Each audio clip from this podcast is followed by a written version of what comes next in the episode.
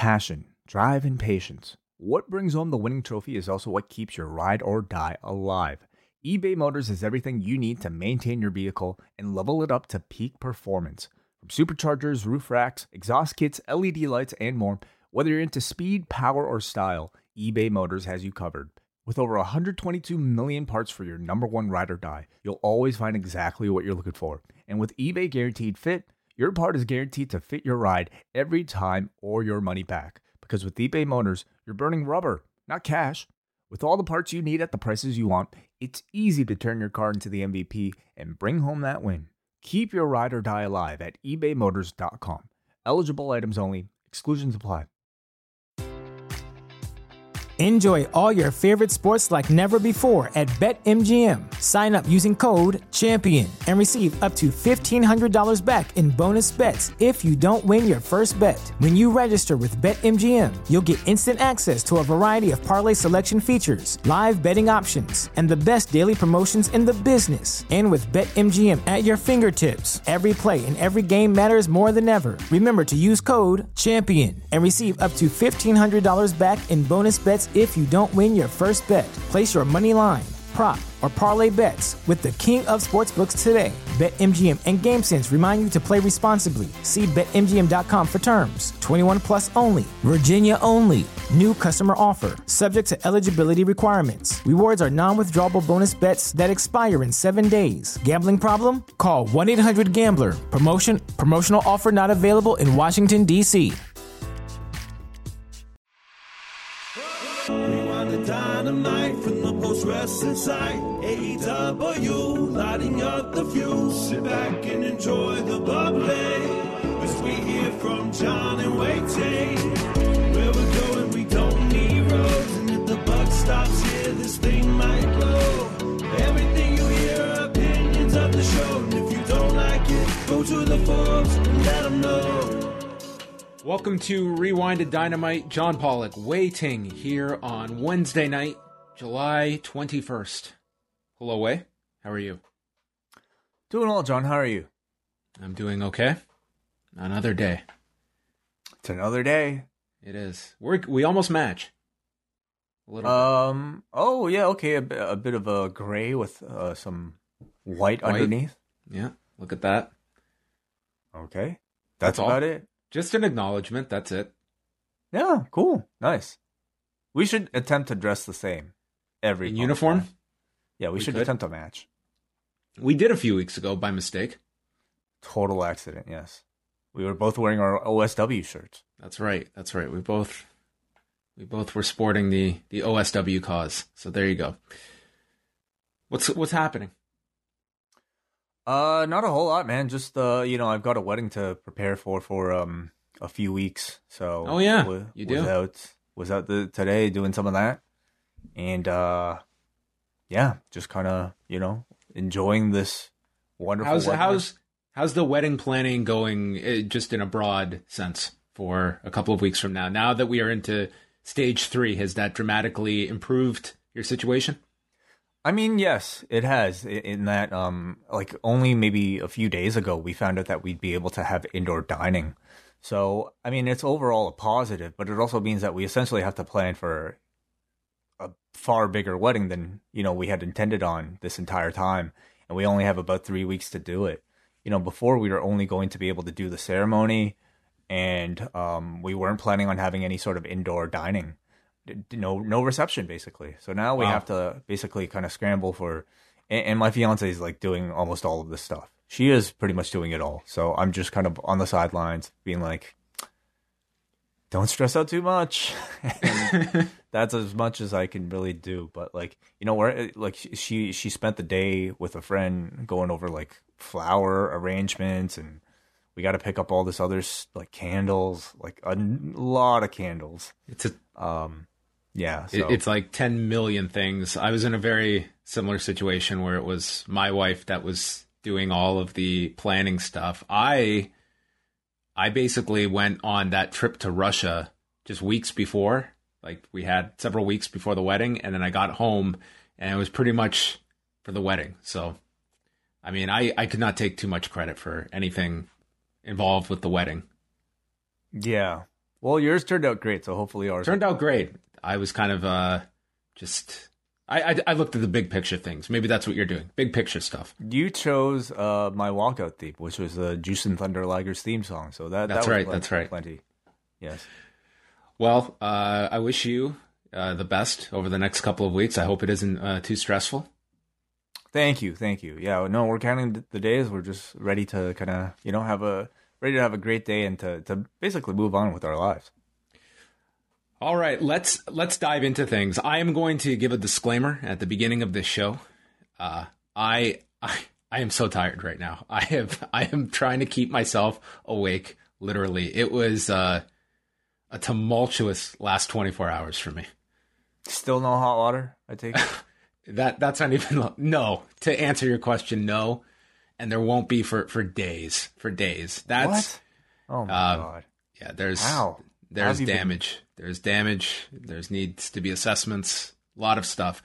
On top of that, last night I was I was saying, I just I finished our show Wai and I, I looked up to the sky and I said, uh, "Man, could things get more difficult? This water situation has been really rough. Could it get worse?" Well, yes, because our daughter is getting three teeth coming in simultaneously. Ooh. So she cried last night. This began at 11 p.m. And with the exception of one, I would say, 45 minute gap, she cried until four in the morning. I went into her room at around four and I just lay down on the floor next to her crib. And this was able to calm her down. She fell asleep and I thought I had just pulled off a miracle. So I ran back to my room Within 10 minutes, she is crying again. And that is when I made the realization well, I will be sleeping on this, this floor. So my sleep was from 4:30 in the morning until 7. And I got up, dude, I thought I'd been hit by a truck. That's how painful it was sleeping on this floor, but it was the only way. It was the only way. Oh my god. Wow. That's brutal. I feel bad that you're even here. I, I'm uh I'm half here. But we're gonna have a good time. We have a lot of stuff to talk about. I don't want to. Uh, I don't want to give people a, a, downer note to start on. It's it's it's reality. It's life. Everyone has to deal with uh, certain things, but uh, mm-hmm. ultimately, this is our our forum to chat and catch up on everything, including the latest that Marvel has dropped on us. Wai because Black Widow is out, and now the world is complete with the review from one John Pollock, Wai Ting, and W. H. Park. That is correct. Yes, we have an extra edition of MCU later that dropped on our Patreon last night with John Pollock joining me in WH Park to talk about Black Widow. It was awesome to be able to get John's takes once again on the MCU. And of course, WH Park has plenty, plenty he was unhappy about with this movie. Um, and maybe justified. I mean, uh, he's always justified, of course, but he can say it in his own way that uh, we all. I, I, definitely like the film more than him, and Wai you can listen to see where, where he lands in between. We had we had uh, divergent takeaways from the film. Yeah, which is some awesome. agreements, some disagreements, but that's good. Yes, yes, yeah. I think we were able to arrive at some form of consensus, if not maybe a representation of the general view of this film. As well, we we do talk about the box office as well as uh, the very unique release. Uh, release pattern, I would say, or maybe box office pattern of this film, where it did really well in the first week, and then second week it suffered a massive drop. So, uh, all of that discussion on MCU later. All right, check out all of that, and quickly looking ahead, Thursday we will have well Thursday night slash Friday morning a new post pro res with WH Park and myself, not chatting about Marvel, but all things Japanese wrestling. Big weekend ahead, and then we've got Rewind to SmackDown on Friday night. Wai and I will be live at 10:15 Eastern, taking calls and chatting week two in front of fans for SmackDown uh, with John Cena, and we'll get into his schedule. There will be a lot of John Cena over the next month. And this weekend we've got the Wrestle Grand Slam post show, which will be out Sunday, sometime during the day. The show starts at 3 a.m. Eastern, early Sunday morning, and is tentatively headlined by Shingo Takagi and Kota Ibushi. But we can start their Wai because Kota Ibushi is off the two Osaka cards, one of which is starting in just a couple of hours, and then he's also off Nagoya on Saturday. Uh, New Japan put out a notice that he is suffering from aspiration pneumonia. They stated it has no link to the COVID vaccination. It's not a result of that. And they went so far as to apologize for any misunderstanding. It just seems like they thought that it was a result of the vaccination. It turns out he was dealing uh, with this aspiration pneumonia. He's tested negative for COVID and he is going to be replaced by Honma on these three upcoming cards. And he is to be determined for Sunday's match with Shingo Takagi. So, you know, this is, um, I actually asked our friend Alex Patel a bit about uh, aspiration pneumonia, and one thing he pointed out is that it's one of those things where you largely just have to wait it out. And I don't know, Wai. Um, I'm not an expert, but it just seems like that that's a tall task. This is not just gut, gutting through a match. This is a main event level match um, that would people are expecting to probably be 30 to 40 minutes. It just seems to me really I don't need to see this match on Sunday. Me neither. Um, at this point, you're really kind of like setting the card up for disappointment. I would say. I think if you're this close to this match, which really is taken on the biggest stage it could possibly take on, uh, I suppose you know in a limited capacity during this time. Um, I think you'd be better off just announcing a replacement and just you know You'd have to offer refunds, but it's not like mm-hmm. like this. You're not allowed to sell tickets because you've already frozen the ticket sales. And I honestly believe that if you did the angle where Tanahashi has the win over Shingo in January, he's facing Kenta the night before, and it might screw up plans that they were going to go to Shingo and Tanahashi, but you could slide in Tanahashi and Shingo on 24 hours notice and I think that's a perfectly fine replacement. Like whatever you have to do, I just again we don't know how significantly he uh, Kota Ibushi is suffering from this, but the fact he's off these three shows and then you're going to bring him back for just such an ambitious match. It would be one thing if he's in some eight man tag and you can protect him, limit him. Like this is, you know, pushing yourself under the best of times for a very highly physical match on Sunday. Mm-hmm. Yeah, in my opinion, it's completely unnecessary. I would rather not see a man struggle through trying to deliver a 40, 30, 40 minute matchup in the in the Tokyo Dome. Um, I think you risk the match. Well, I say I would say that you risk the match not being very good, but I mean it's Kota Ibushi. He's he's a bit of a superhuman, so you know even at half capacity, I'm sure he'd be able to pull off a great match. But still, I, I just I don't think it's worth playing this sort of wait and see when it comes to such a big match. Instead, I think your suggestion is perfectly acceptable.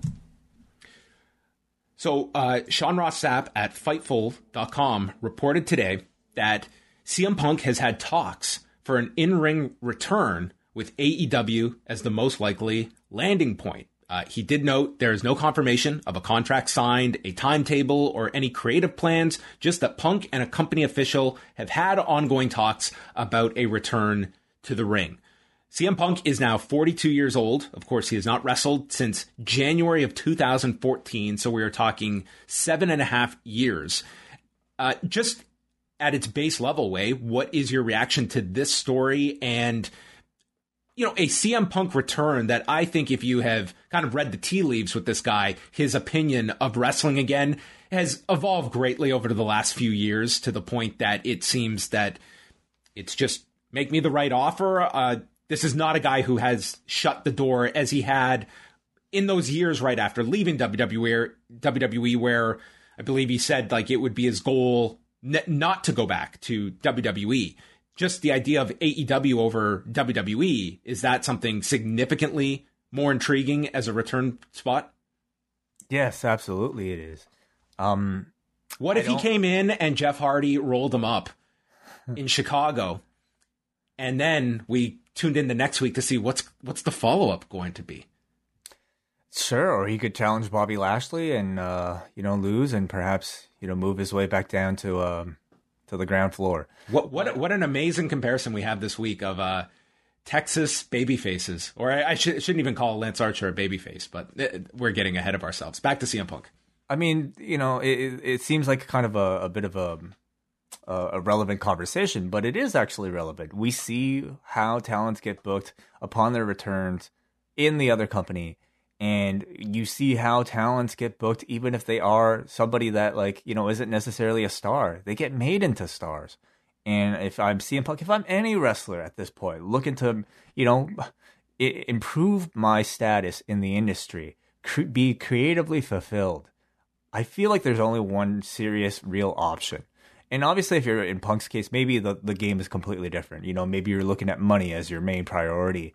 Um, but I have to imagine for him, I mean, creatively, uh, it, it, it, I'm sure, you know, in, in, terms of style, in terms of just who could be he, he could be in the mix with, you know, as a fan, I'm certainly a lot more intrigued to hear his name attached to AEW. Uh, Benno actually brought this up today on Twitter that a couple of months back, I think this was in February, uh, Punk did just some random Q and A on Twitter and was asked about you know stars he's watching or or have potential, something to that effect, and he rattled off these AEW names, including Hobbs, Brian Pillman Jr., Jungle Boy, and a few others. And that to me was like a clear sign this guy's following the product. Maybe he's not watching it every week, but he's certainly familiar with who these names are. And to me, if you're watching AEW with a certain regularity and you're, I just think that's going to speak to a punk that you look at his departure from WWE. I think he very much just painted the entire industry as something that the passion had been beaten out of him, that he wanted to go away. And there was nothing wrong with that. But I think this would be the, like AEW has been around long enough that I think if if this is going to renew something, it's going to be this product that does it, as opposed to uh, watching WWE every week. And I think looking at yes, I could go back there. It would be you know there there would be a degree of losing some face, I think, in, in terms of yourself just internally. And that's all you really have to answer to of going back to WWE. I think mentally it would be an enormous hurdle after that whole, uh, the everything he went with uh, with, with with Chris Amann, and to go through that, um, that that's a tough thing to just move aside and and get past mm-hmm. that. And with with AEW, I think it's just like the the standard in the ring is exceedingly high. He is also going to come in and be such an enormous star that it will be it'll be a huge huge um, get for AEW, and we should you know caution that you know again as this report says no contract signed yet but just the the opportunity to be happy to be compensated to just it seems like AEW would tick all the boxes. Whereas WWE you're still going in with all of that bad blood and are there going to be games at play? And like just all the stuff that you left this industry for you are potentially opening yourself up to. And i think with aew if if Punk was skeptical at the beginning, I think the proof has been displayed over two years of what this product is about and why they would absolutely get as much as they could out of CM Punk and not try to play any games or th- there's less questions. Mm-hmm. Yeah. You know, beyond perhaps how Punk might feel about AEW, I I always personally feel that AEW has enough reason to not bring Punk in in those some of those early years because they have so many people to establish themselves. And you look at the success of AEW up until this point; they have done that without somebody on the level of a CM Punk. Um, they have done a great job of making stars out of no names. And you know, you have to ask if Punk was a part of the equation. I'm sure they would have still done the same, but it would have ultimately meant maybe one less spot for one of these people. They're at the point now where they've established a lot of their original names. Um, you know, the, a, a, a, CM Punk coming in hopefully will only add to the mix and, and elevate everybody else by drawing more attention to the shows themselves. How big of a difference maker do you think Punk would ultimately be if he does uh, come in? There was a time I think you could have looked at how many years it's been. I think if he walks out, it's enormous for them.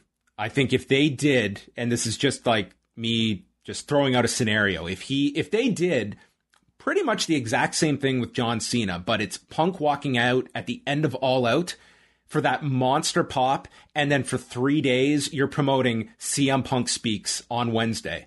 Um, You could also do it backwards too, where he walks out in Chicago on one of the TVs and he speaks at All Out. You could do that too, and then you're doing the return and the promo in Chicago. I mean, there's there's that advantage.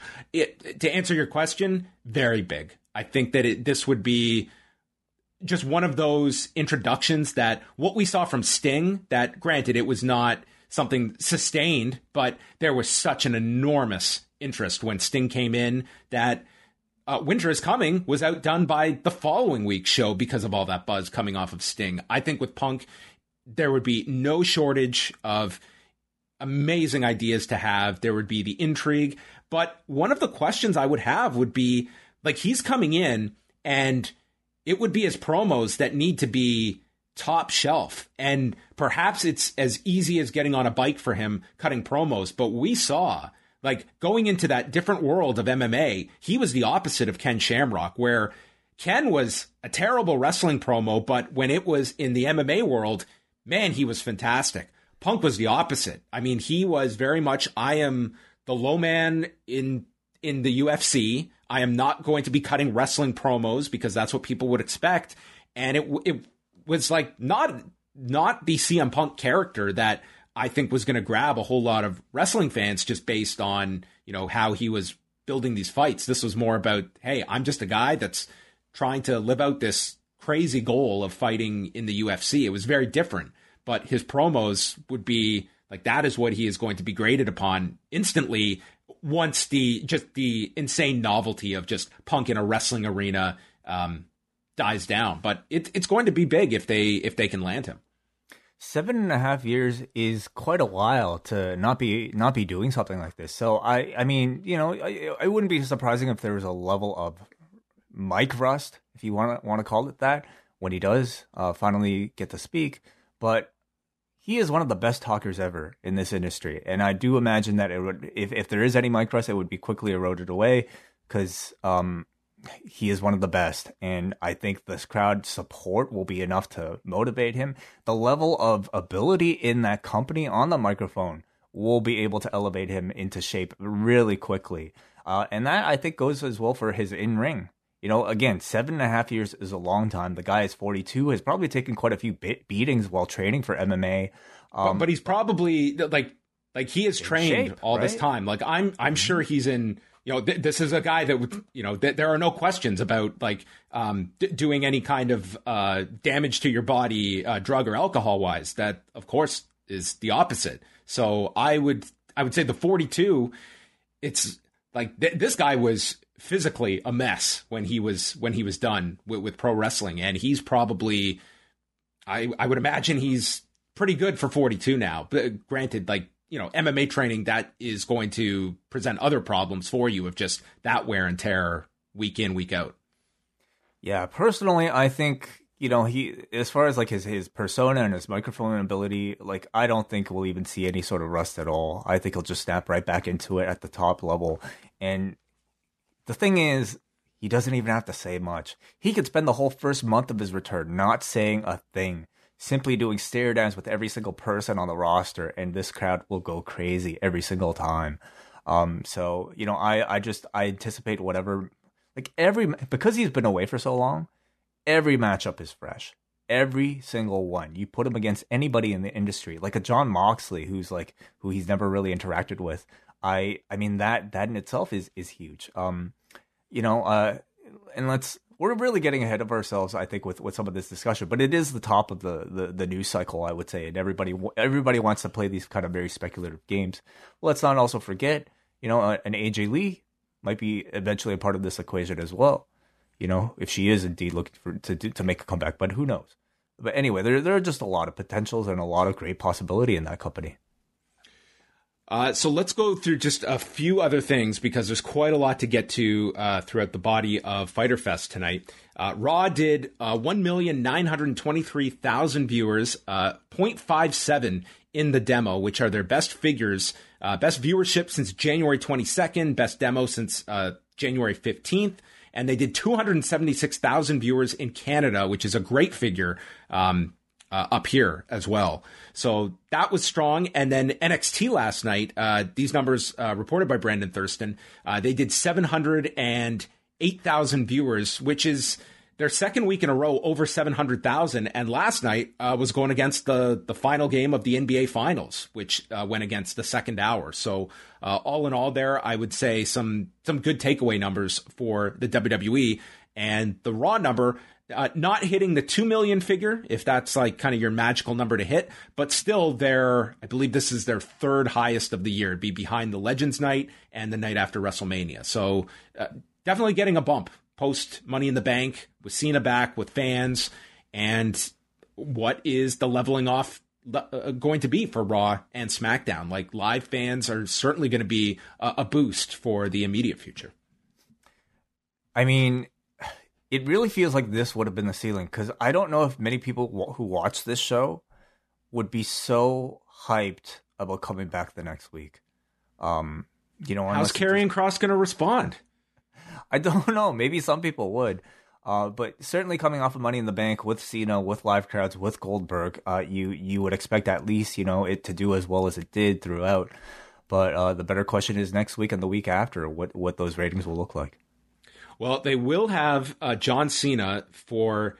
I mean, they put out his schedule for the summer, the summer of Cena and he's going to be on every SmackDown going into SummerSlam. So that's uh, five SmackDowns. He's also going to do two episodes of Raw, which include next Monday in Kansas City and then August 9th in Orlando. Plus, he's doing seven of the super shows. He's doing Pittsburgh and Louisville this weekend, then Milwaukee and Detroit the following weekend, Fort Myers, Charlotte, and then Columbia, South Carolina. The last date that they are advertising him for is SummerSlam on Saturday, August 21st. Um, I, I think you cannot um, commend this individual more. The fact that this is a guy that could easily have come back for just a handful of appearances. He could have just done TVs. Uh, they have got this guy to really reinvigorate their live event business as as they're back here. Like this is like your best case scenario of what you're going to get from a John Cena uh, at this stage of his life and career to get him for a month with all of these dates. Absolutely. And when you say appearing, I mean, the presumably he will not be wrestling at these events. I'm sure he's wrestling at the live events. I don't think really? he's coming just... at these house shows. You think he's going to wrestle? I I would assume so. Yeah. I just imagine like he's at a different place now in his career where every time he gets into that ring for a match, it's it's that much bigger of a liability that I just don't. I personally didn't expect you know him on this run to be able to to, to want to risk that on a on a house show to a small audience.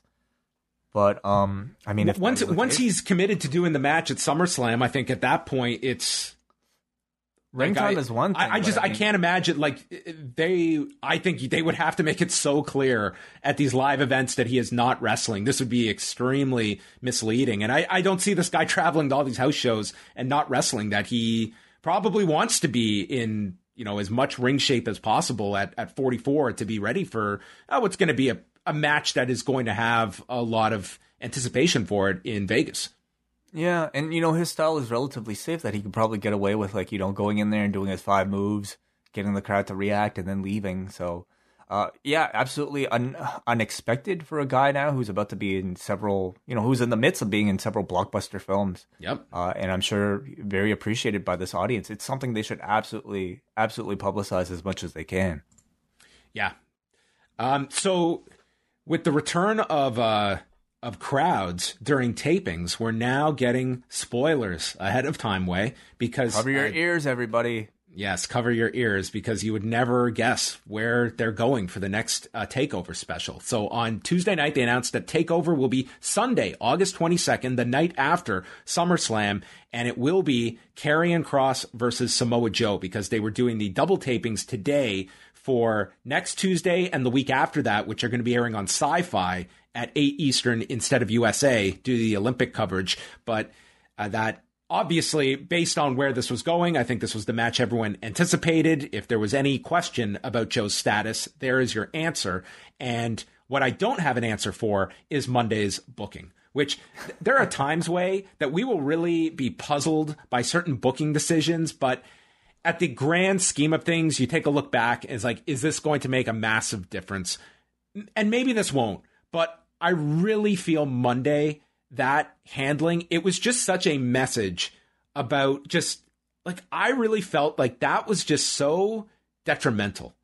Not that this is like the end of Karrion Kross, the end of NXT, but I really felt that that was one that it really did just summarize like NXT and where it is in the pecking order. And here it is for what is a major match that they are billing for next month with the guy that has been your undefeated champion in singles matches built up for this. Like, honestly, this is as much as NXT is going to get to a dream match scenario with Joe having his first match in a year and a half against Karrion Kross. And that that's the care that he's being t- like if you wanted to give the ultimate benefit of the doubt that this idea on Raw, it's this unbelievable idea that just no one sees coming. It's it's amazing what we have planned for Karrion Kross after this loss to Jeff Hardy.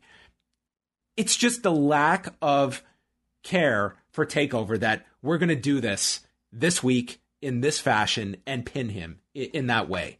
And I don't know. I just looked at it as one that that is one that is definitely going to stick with people um, beyond just a one night frustration over the handling of a character or scenario.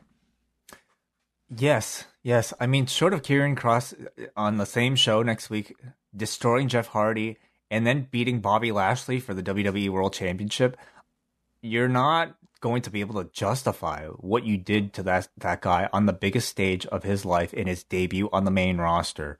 Um, and unfortunately, as maybe divorced sometimes as Raw and NXT might be, uh, it certainly had a, I would say, a big effect on I think the conversation going into NXT last night. It was the big elephant in the room that they briefly mentioned. Um, but you know, his field it, trip on Raw, it's taken so much luster out of what would otherwise be a massive return for Samoa Joe that I think they've done a really good job of you know teasing but not giving it to you. This announcement really should be dominating some of the news cycle today, but it's been lost. It's like fourth in our news pack right now off of rumors of CM Punk coming back, and you know who knows what else. It's just it's it, it's just not as big of a match anymore, and I completely place that blame on on his booking on Monday. Yeah, and I think it's just um, it's it's a frustration that that you watch. Like if you are an NXT viewer, if you're a WWE viewer, I think at your core, you you have the direct comparison right now, and it's just like you watch AEW and you can see something like a Lance Archer, where tonight tonight's show was built around Archer and where they were. Like this was strategically booked to be in Texas, where this title change was going to have maximum impact. And so much of this show is about making new stars. It's always about making new stars. And that's so exciting. It's not like everyone is going to be a hit, that everyone's going to connect. There's going to be fumbles along the way, but you can see what the intent is. And when you watch something like a Karrion Kross, it just feels that your audience wants to see all of these things succeed. And it's just such a, you are creating the, the negative that you have to overcome to get back to square one instead of just starting from the jump that we've got this undefeated monster who is coming to Raw. Like that should be an exciting thing right off the bat. And instead, it's we have to establish him at this level. And now he has to overcome this to get back to where we were prior to this loss. Beyond the fact that it's, you know, uh, like a very talented person who uh, does have main event potential in Karrion Kross it's the fact that he is the NXT champion that is the most bothersome thing here because he is a representative of this entire show. He is supposed to theoretically be the best of that entire roster. He holds the item that every single person on that roster is trying to chase. And to diminish all of that in one go as somebody who is, you know, beneath Jeff Hardy. Yes, even even though Jeff Hardy cheated, a champion should not be losing. Period. You know, he let a cheating Jeff Hardy beat him. To me, that's still just as foolish you know, of, of, of an act as losing to Jeff Hardy straight up clean. Uh, it's the fact that he is the champion that is the toughest thing to take here. If Kross had lost the belt to say Johnny Gargano the, the, the week before, came on Monday and then lost, it would have still been really disappointing. But like, it wouldn't have stung so much. it wouldn't have made the entire show on Tuesday feel like eh, like that much flatter because everybody's fighting for you know a pretty like a paperweight basically. Uh, so it, it really disappointing, and I just don't see any justification for it. It's it's also that like Karrion Kross, you know, under the best of circumstances, was this guy going to be a top star? I don't know. Like Karrion Kross like has you know a great presentation. They were very careful with him in NXT, but I mean he's got his negatives too attached to it. But you look at him, and it would be one thing if they plucked Kyle O'Reilly and put him in that scenario. Uh, one where I think you, you could see that maybe they are just going to not handle this guy great. Karrion Kross to me is sort of your template of someone that you would think can make that migration to the main roster and be very impressive. But they stripped him down even before the match. It's the loss of Scarlet. It's it's just all these things that were done to make him stand out in NXT. It's like all of that was stripped down, and it's not it's not character enhancement. It's it's bringing him down and overcome all these limitations we've placed on you from step one. Mm-hmm. So we wait to see what they do with him on Monday. Like, what is their brilliant follow up to this thing? I really, I really, really need to see it. Okay. Um, but beyond A concert. that, uh, w- with him singing? Yes. He's going to sing the theme instead of Scarlet. Yes. He's going to okay. sing Fall and Pray with dubstep. Oh, can't wait. Um, it's going to be weird these next few weeks. I, I imagine you'll continue to see a lot more diversion between WWE Raw and NXT. Um, they're going to be telling one story on one show, and on the other show, it'll be a completely different. So, more field trips for Karrion Kross, I suppose, in the coming weeks.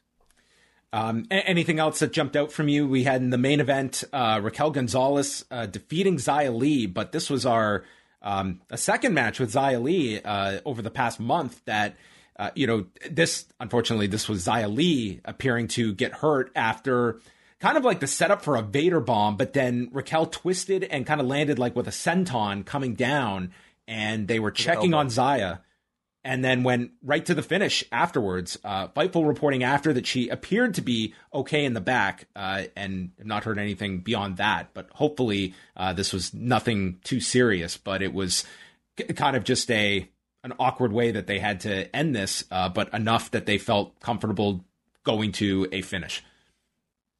Yeah, you never really want to see you know these sort of live uh, occurrences in a match. Um, you know, hopefully she's okay. Uh, it's a very young career, and already in her time on TV, um, two incidents, and this one I wouldn't say any fault of hers. So I hope it, it doesn't reflect poorly on her. And they announced next week Adam Cole against Bronson Reed, Pete Dunne and Oni Lorcan against Thatcher and Ciampa, and Carmelo Hayes against Josh Briggs in the breakout tournament. And again, they've taped uh, today, uh, next week, and the following week. So those are already there, and probably most of the takeover cards should be put together because they they only have a month to uh, build this up. So all of your news can be found at postwrestling.com. A lot of great stuff uh, put up today by Andrew Thompson. So go check that out mm-hmm. on the mm-hmm. website. And tonight we go to Garland, Texas at the Curtis Culwell Center. And way my my good luck just kept going because I sat down at 8:15 my DVR was not recording Dynamite. So I missed the first 15 minutes of the show uh, and picked things oh. up as Shawn Spears was in the midst of going to use his chair. So uh, was there anything significant uh, off the top that I missed? I missed the entrances and the first half of this match. Honestly, not really. They started right with um, the entrances here. They announced the stipulation of the match. Crowd sounded amazing. I'm sure for the yeah. for Jericho, it was through the roof. Six thousand fans, according to WrestleTix. Uh, so very healthy crowd. You know, um, MJF was on commentary for this, and he made a dig at Jericho. Uh, even though it's called the labor of Jericho, he made a dig about um, this is doesn't mean Jericho is in labor, even though it might look like he is. So you know, uh, fans were really with Jericho. You didn't miss a whole lot. Yeah, well, where where it picked up was Spears had the chair raised, and of course Spears was allowed to use the chair. Jericho could not, and Jericho stops him and applies the walls to this thunderous roar. And Tully Blanchard gets on the on the apron, distracting Aubrey Edwards. Jericho uh, has the walls still applied, and Spears taps. Sammy Guevara comes down. Dude, this dude is so popular right now. They're going nuts for Sammy. He yanks Tully, ducks a punch, and gets rid of him. Spears lands a chair shot to get free of the walls and hits the C4 for a big near fall. Then tries one using the chair. It's countered. Spears gets thrown into the corner where there's a chair set up into a Judas effect, and Jericho wins to the big pop. So, um, yeah, this this sounded like this crowd loved this. It was well. First of all, it was an amazing crowd the entire night. They elevated yeah. everything, but especially when it comes to the superstars, when it comes to Chris Jericho, they loved everything he did. Uh, and it's been a lot of fun watching Jericho work as a babyface again. He pulled off a beautiful looking top rope Frankensteiner here that just looked like it, exactly like the way it did from his cruiserweight days. Everything he was doing was very effective. Sammy's run in received an insane reaction, and man, it's just like it's so great to have these crowds back because you could see who who are truly stars to these live audiences. It's Sammy's stock has grown so much, you know, since that the the start of the pandemic era. So man, he was great. Um, Spears, I thought, you know, was a really solid first obstacle for Jericho to overcome. But I mean, the talk coming out of this will be, of course, the stipulation for next week. That's right, because MJF announces that if anyone else comes out to help Jericho throughout these labors, the deal's off and you won't get a match with me. And labor number two is a no DQ match next week against the most sadistic man in the industry. Someone who stabbed a man in the jugular and robbed a bank without a mask. I loved how slow he let these words come out where this I, I liked a lot of this for several reasons. Number one is that I think everyone just assumed that by starting with Spears, he's just going to go through the pinnacle. Mm-hmm. And all of a sudden, you get like the most left field of choices as he reveals that Nick Gage is going to wrestle Chris Jericho on national television next week. And my God, is this how you make an announcement for people to be excited next week? This was tremendous. To some people, this topped the CM Punk rumors today. You know, Nick Gage being a part of AEW, not necessarily full time, but at least having. I mean, Nick Gage being on national TV, I think is big news. Nick Gage having a match with Chris Jericho is massive news. In a match like this happening, like out of nowhere, completely cold without any prior mention of Nick Gage on this television show. Nothing like this would ever happen in any. And the promotion. reaction he got, way like oh. this audience went nuts for a guy that has never been on national television, save for the Dark Side of the Ring episode. Yes, yes. You know, it, it it would never happen in any professional wrestling promotion on national TV except for an AEW and their reverence for their die-hard fan base. They are a, a promotion that you know, really caters to that underground fan. And some might say that's for better or for worse. In this case, to this live audience, it was absolutely for the better. They loved this rea- uh, announcement. They reacted huge for it. Nick Gage, to me, is another Eddie Kingston, maybe even more so. You know, a guy who can come out from uh, from from out of nowhere and be immediately treated as a superstar, just coming from the underground.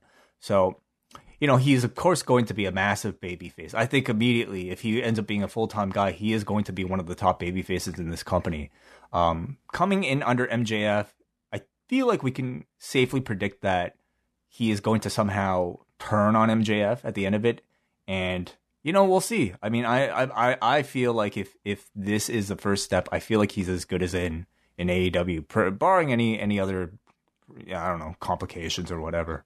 Can he even cross the border if if they do cross the border eventually? Um, uh, that will be a question for another day, I guess. Yeah, that would be that could be an issue. But I mean, they don't have any dates scheduled uh, outside of the U.S., so they're good for now. I know it's the biggest match that the company has ever promoted, but I I would really make a play that I think Moxley and Gage should be at All Out and not a game changer show. Like even if it happens a game changer, like it's still fresh for all out. It's it's it's such a smaller audience when you're talking about game changer. like it's a big match for Game Changer. Like it's the biggest match that they can they can advertise and deliver. But that to me is like that match happening at All Out would be enormous. And I just I'm with you. Like I think Nick Gage is going to be so welcomed and this unbelievable babyface reception that he is going to going to get that I just can't imagine this being a one and done with him. Uh, No, that the audience not. is going to just want to see so many more matches with this guy. He I would say is like he feels like he's one of those names that that has remained on the underground unsigned by a major promotion that you know really I feel like is a sure thing. I think like the Eddie Kingston experiment has been sign enough that there are certain names that are out there that can immediately walk onto AEW and be perceived as a main eventer to be put into a match against the Chris Jericho and people will immediately react to it. Nick Gage was at the top of that list, but you look at like what he's doing right now with Matt Cardona. You could put Nick Gage against anybody on that, Wh- Which is this weekend, roster. by the way, that match. Yes, you could put him against anybody on that AEW roster, and it'll be an attractive match because it's going to be unpredictable because it's Nick Gage. I hope that they don't overuse him because he has No, he should be an attraction. He should be an attraction. Yes. yeah.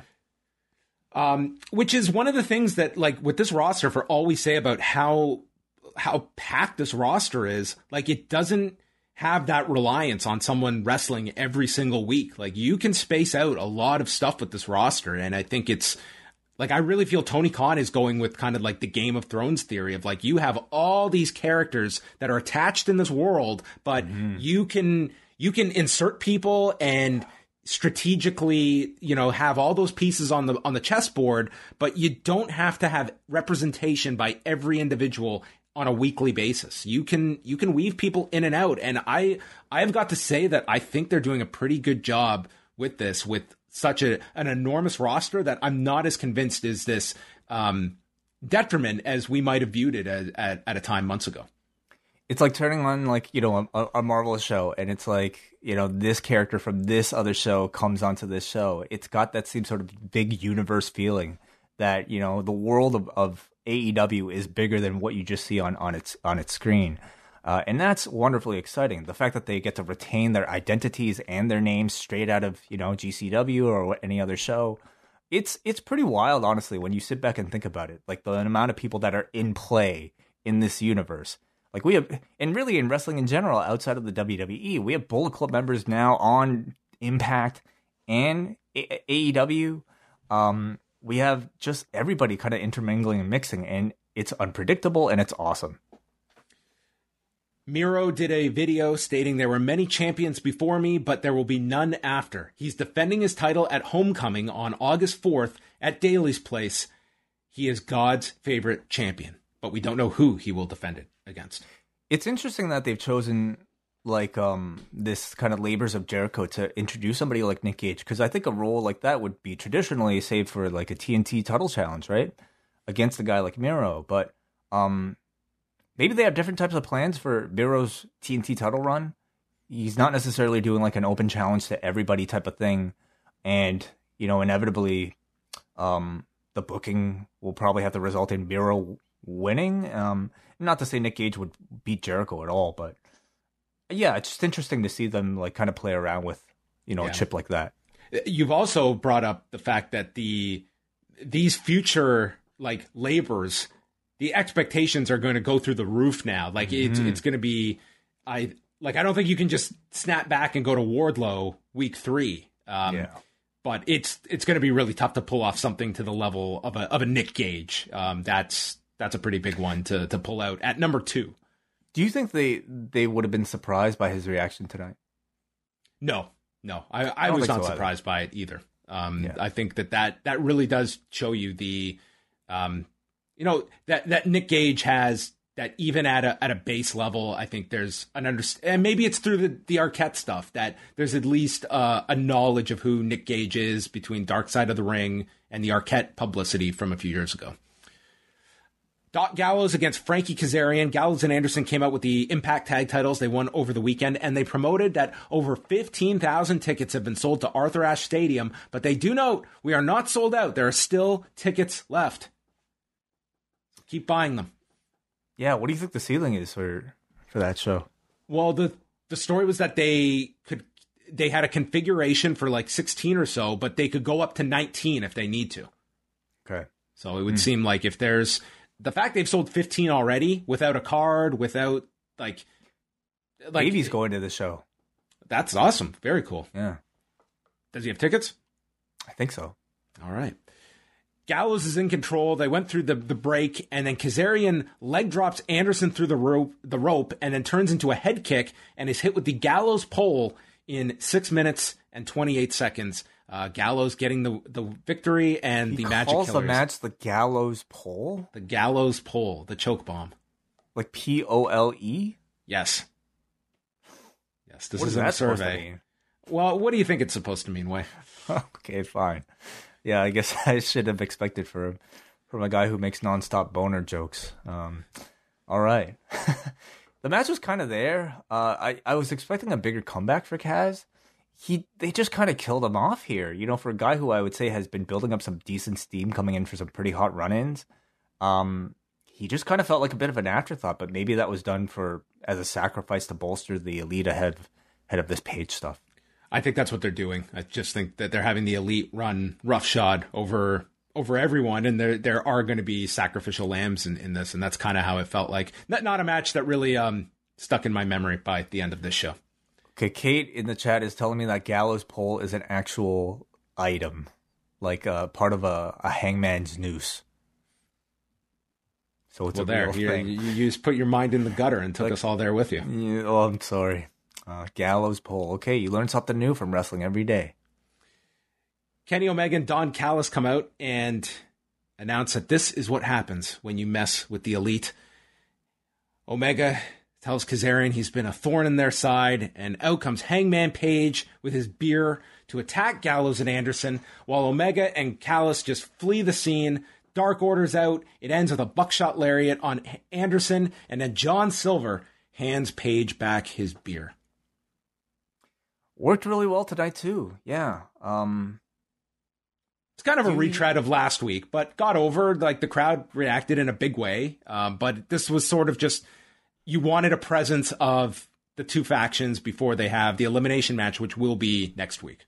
So, you know, one of my first reactions when it came to the CM Punk stuff is the fact that if it is going to take place in Chicago, how do you make sure that coming out of the show, the talk of the show is still going to be Hangman Page and that he won't be overshadowed by all that other stuff? I mean, there's there's no guarantee. Like if if the show ends with Punk, that's going to be the story at the end of All Out. And uh, again, like there's no like it's a very interesting way. Like if they sign him, what is the best way to introduce him? Do you do you advertise him for TV and get an enormous number, but save something for like he comes out in Chicago on TV and then the pay per view he's going to explain what he's here for, and you could put that in the middle of the show, and Page still gets his crowning moment, but you know Punk cuts a big promo in the middle of the show or starts the show or however you want to use him. Like they're but if you go off the air with Punk, like that is your headline. That is the top story. I think even if you have Punk in the middle of the show, I feel like that's still the headline. That's still the top story. It might be You know, un- unless they have Punk pair, pair, we're getting way ahead of ourselves, everybody. Okay, but it's fun to speculate, so we are. Unless they pair Punk with Page to keep Page in the spotlight while putting Punk's name in there as well. But you know, I mean, there there are several ways they could slice it, I suppose. Then we had Dasha backstage with uh, Brian Cage, and they go to a promo from earlier in the day with Team Taz, and Ricky Starks is going to have the biggest celebration in entertainment history next week in Charlotte.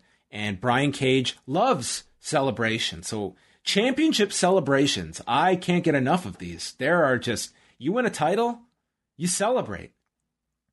You wait two weeks and you celebrate. Yeah, yeah. You, you need a week off to prepare. You you know this way about planning a big celebration. Yeah. It takes time. Yeah, restrictions. You know, like you gotta get the floral arrangements. I mean, it's gonna be a big party next week. Wheeler Yuta was back this week alongside Orange Cassidy with him in his corner against Darby Allin, who was backed up by Sting. And was he backed up?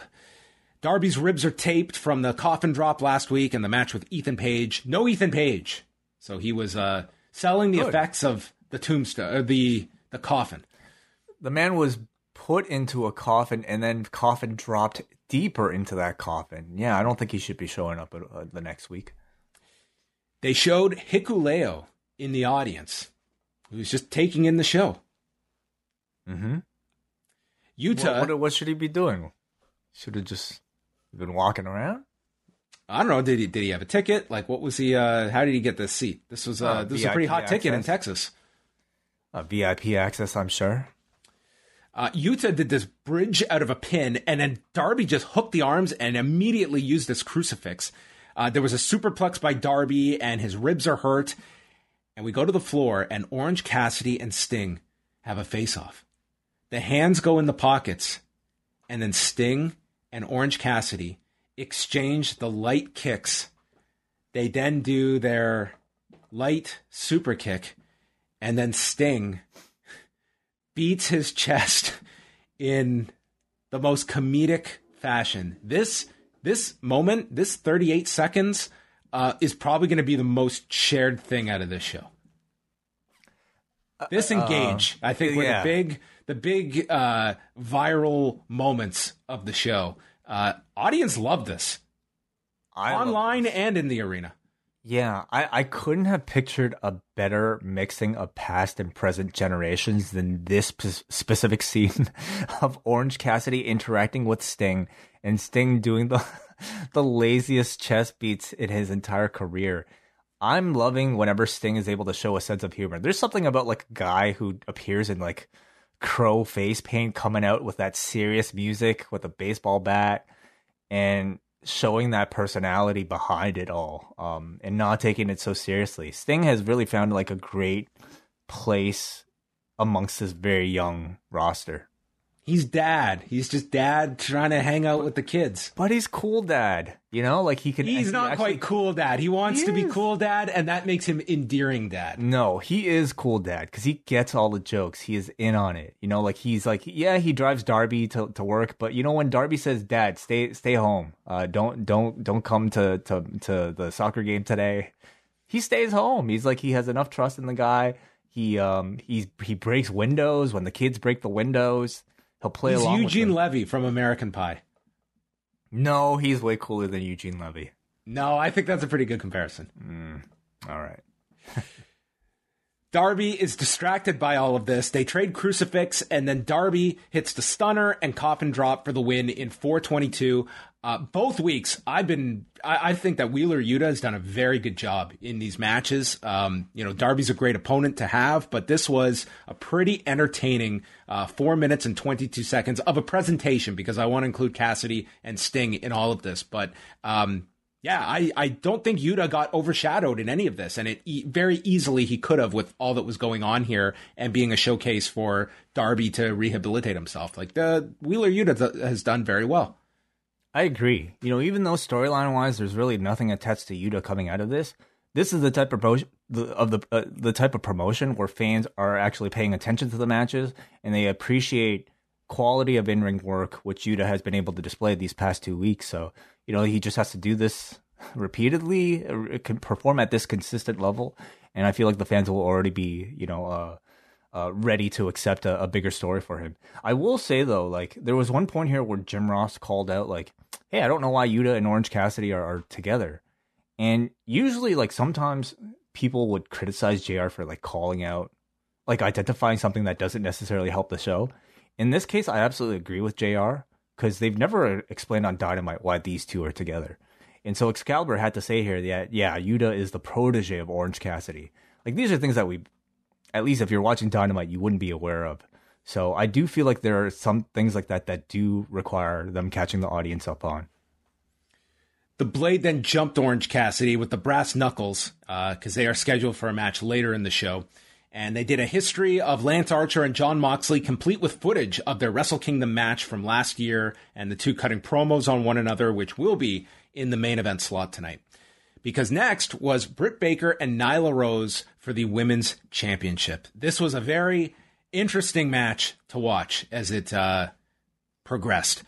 Uh, early Yeah, on, you know what? Like we talked last week about like whether or not the IWGP uh, US title match would main event or this would match would main event, there's no way this would have been able to main event above the US title match.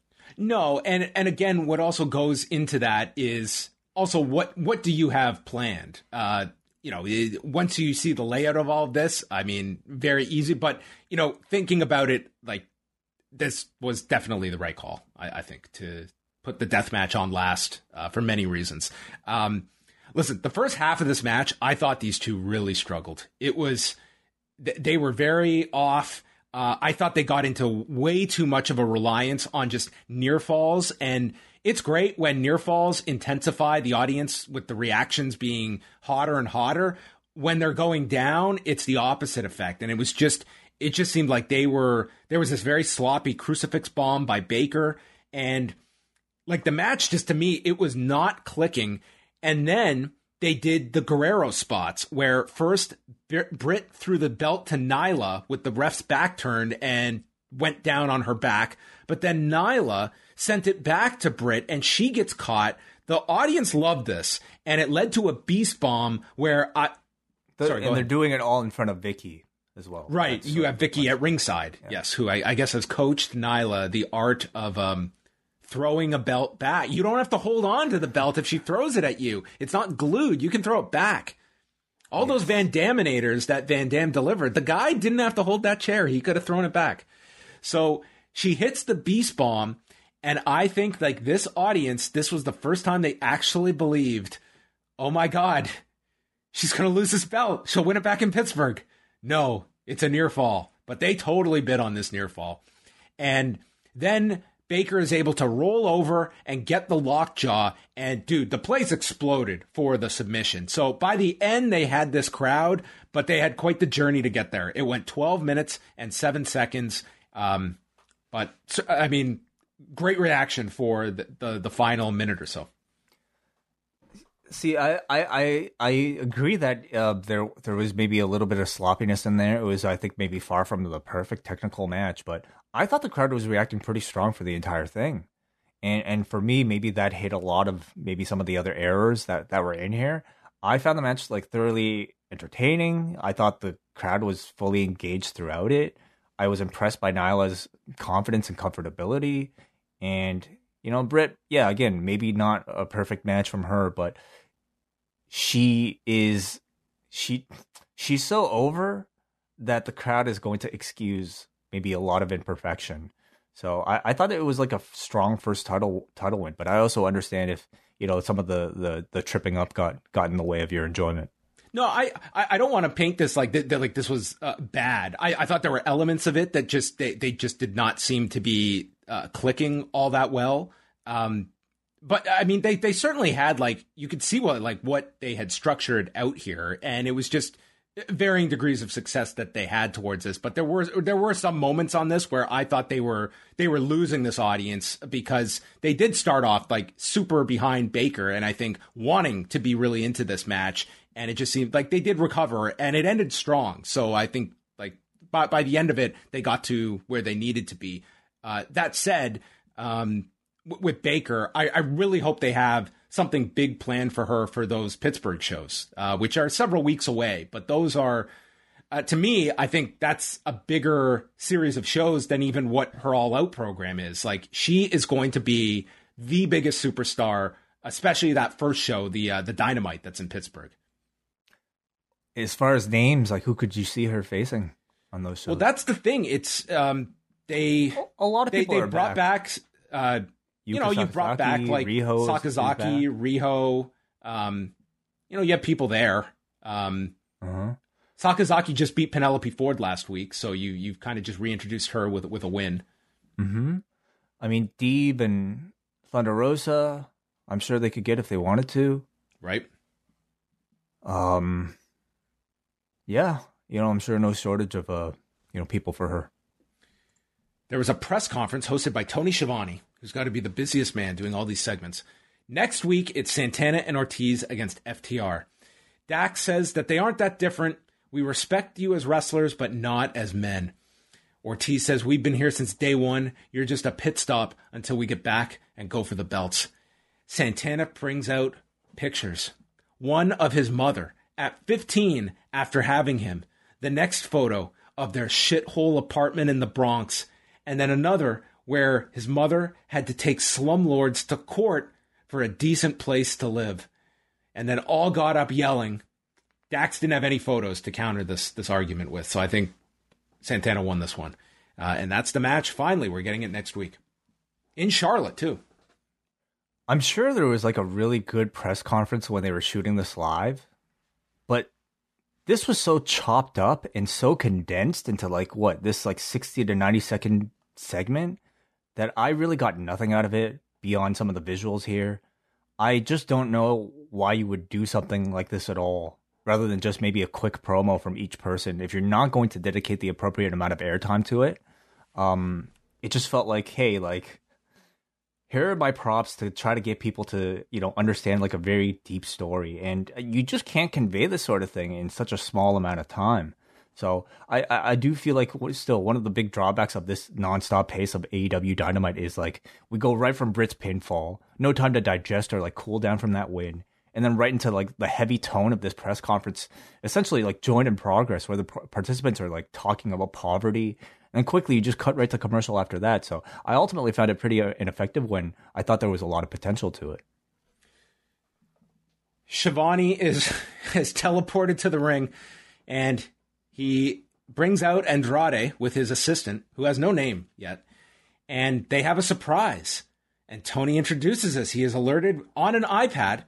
So does that make Andrade a babyface? You know, if they went through Apple to clear usage of the, of the Apple product, then perhaps. Andrade has a new executive consultant, Chavo Guerrero Jr. And Listen, Chavo came out. This place was pretty amped for Chavo Guerrero that I would not have predicted. I mean, it's Texas. It is, yes. Um, Th- this crowd, like they, I, I'm trying to think who they wouldn't go crazy for. Okay, they would have gone crazy for like Hornswoggle. Dude, when when Abrahantes came out here and said, Penta says they went nuts. Like, dude, this crowd was like, oh my god, Hardcore Holly is going to be the executive consultant. they would have went nuts for Hardcore Holly. Are you kidding me? Like it could have been anybody. It could have been like, um, you know, Duke Droese. Like it went crazy. Like, how? Let me ask you this, okay? If I were to ask you, who we're gonna give Andrade a new a new manager. Yeah. How deep on your list of people you would want is Chavo Guerrero Jr.? Is he in your top 50? No, because I just, he's not on my radar because he has been so removed from sort of like wrestling conversation, or at least like this context of wrestling conversation for such a long time. But seeing him here, I thought it was a, I thought it was a great choice. You know, number one, you don't embarrass Vickie by essentially kind of writing her off you can essentially say, okay, we're keeping in the family. I'm passing it off to you, Chavo. Vickie saves face. Guerrero's still attached to, to, to him. And Chavo sounds good. You know, like he can promo. He can probably take bumps too if you need. You're not a fan? I'm the jury's out. I I want to see this guy like Chavo to me like entertaining character at different parts of his career. Um, I, I'm looking at it that, and granted, maybe there are just extenuating circumstances that he can't be around, but to me, Konnan was the guy. Uh, and if we were going to pivot to a new name, he was staring you right in the face. So to me, Chavo's going to have to be excellent in this role. And if he's great, believe me, I will I will totally be on board and say, hey, this guy was a great choice. But uh, I'm it's going to be different. It. will be different from Konnan. He's never know? been in this role, so it's we'll, we'll see. We'll see. Is this guy going to be like a main event level? uh, promo for this guy that they have, you know, presented as having that ability, and of which Konnan would make this a main event act. So that's kind of like what your comparison point is. Yeah, yeah, we'll we'll see.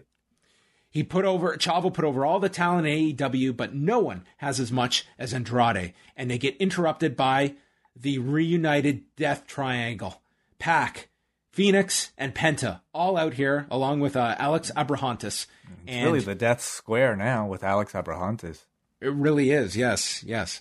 Uh, Andrade says, "I'm a big superstar," and then Chavo translates for Pac, who note he notes you only speak one language, and said his waist is shiny, but it should be shinier. Pac then says that Penta and Phoenix don't work for me. We are a family. And Phoenix says, We are the real fans of the Latinos. And this is where Abrahantes does the translation for Penta. Crowd was into the, it. The, the real face of the Latinos. The face of the Latinos. And you're not even on our level. And Andrade says everyone works for him.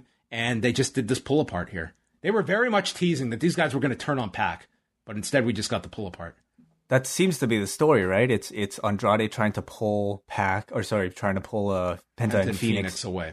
away. Yeah. Um. And you know, maybe I don't know. Maybe ultimately that'll happen, but I hope they don't break up the Death Triangle. I think they've really kind of yet to have that big story. They've really yet to like you know reach their potential as as a trip triple um as, a three man team. I would say. Um. I was not a fan of Andrade in this. You know, like I know like he is working a lot on his English promo and he he wants to use it as much as he can, but it is far from TV ready for the amount of mic time that he is giving. He has been given. Um like it almost felt like he was he he grabbed the microphone and he just kept going on and on and then it was almost like Chavo being like Ch- Chavo was like, like it, it begged the question, like, what is the function of Chavo if Andrade is going to do all the talking? bulk of the talking That's exactly. what he did here. Like, and that Cha- shouldn't shouldn't be the case. I think you have Andrade there for his presence. Of course, he is the ultimately he is the star. He says a few words that he sounds cool saying. It's not enough to be able to speak English. You have to sound cool speaking it. You know, and, and and that's just a different barrier that he needs time to reach, and he's not ready for that right now, especially in AEW where the level is is so so high. So I I I hope they learn from this because like it there were a time at times where like Andrade speaking just unfortunately sounded awkward. He was talking a bit too much, and I feel like it just ended the segment flat. So um, you know, it's it's well and good to like have the man get that practice, but I hope they do it. I mean, Dark would be a perfect place, honestly. Like that's where you get your, your developmental. Have the guy come out, cut a promo to the crowd, and you know, like get your practice that way. But when it comes to TV, I I hope they leave most of it to Chavo from this point. Earlier in the night, the Hardy family office was confronted by Marko Stunt. The rest of Jurassic Express got involved, and then Christian chased them off. So Cage, Luchasaurus, and Jungle Boy lay out the challenge against Angelico and Private Party next week, and Cage wants to end the Hardy family office forever. We'll see. Alex Marvez interviewed the factory, and he was worried about a protein drink being poured on him and asked QT if he should owe Tony an apology. QT said, Yes, I will apologize to him next week. These guys just, you know, unfortunately at this point just come across as like bottom tier villains. You know, like on the level of like a like some of the lower ranked Hardy front office dudes. Uh, ever since that QT loss and the lack of follow up, like, you know, it's it's just not felt big. I can promise you this that whatever the audience is for tonight's episode of Dynamite, there will be absolutely zero, zero statements made by a fan of AEW who's going to call up or text his buddy and say, Hey, four more days till we find out if Tony's going to get his apology. What do you think? Think QT's going to apologize? I think he's gonna get the protein drink again. Yeah, me too. I can't wait. I can't. I can't bear it. Not a second time. Nobody is going to talk about this for the next seven days. Not every segment is going to be like a home run on, on these shows, but man, like Why couldn't This this be the seventh inning stretch? Couldn't we just like, you know, why don't we just do crowd shots? Be like, hey, look at all these people here. Look at th- these people came from Philadelphia. Yeah. That dude's from Baltimore. Crazy crowd. We we'll be back with Orange Cassidy and the Blade. I don't need an angle in every single last minute of this show. I don't need Tony Schiavone in an angle with a protein drink with QT Marshall. Well, obviously it's it's to set up whatever I don't know the nightmare. What is it? The factory's got coming up next.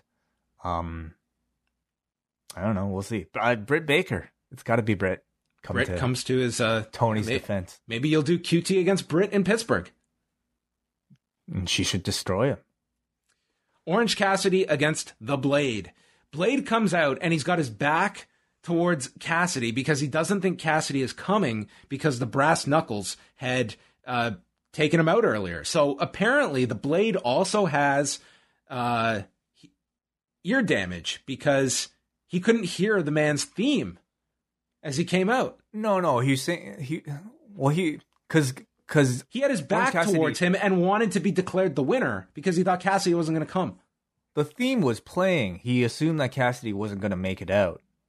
He was he assumed Cassidy was stuck in the back. If I Cassidy, if I was in the ring Cassidy, and your music started playing, I would turn around and double check to see if you're. But coming. Cassidy didn't come down the ramp. Cassidy, Cassidy came through the crowd. Okay. So why why why did he have his back away from from the entrance? He wasn't even looking. I think he was. I think he was glancing at the entrance, and then he glanced. He was like, "Oh, okay." He assumed that he wasn't making it out. All right. Okay, you can have this one.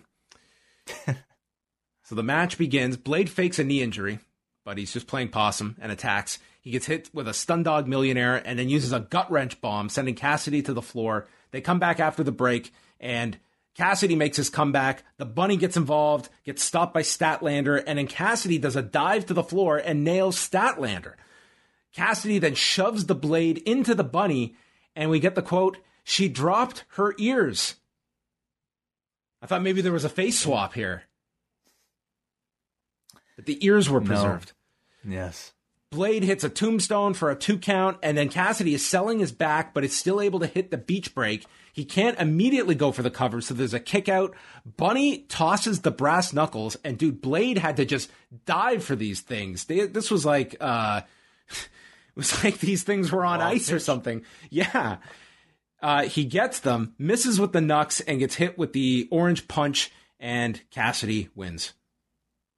844. Um, yeah, I thought it was a good match. Obviously, made better with the crowd's connection to Orange Cassidy. I thought there was a bit too much interference here, though, from Bunny and, and even from Statlander.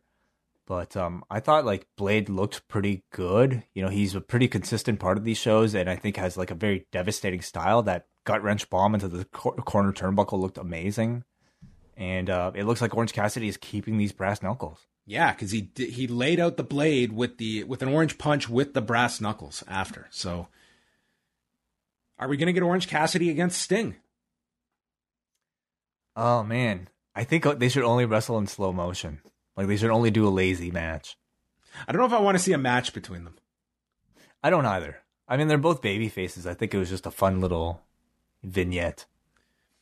Marvez interviewed Chris Jericho's back, and he says if MJF is going to bring the most violent and demented man in wrestling, I'm going to bring the most violent and demented version of Chris Jericho. I'm bringing vitamin C with the ass cream. No, he wow. turned around, and we have the Pain Maker coming next week. Yeah. Out of context, well, they, this this would throw a viewer. totally, yeah. Some people didn't watch Dynamite. They're going to be like, "What? They're pairing Christian with Jericho and doing ass cream again?" Um, I think you know this got a good reaction. As every again, everything got got a great reaction on this show. The crowd recognizes the. the I'm coming back as that version of Doink that I dressed up as before I, I attacked William Regal. Yeah, they Doink! lost their shit. Doink! Are you kidding me?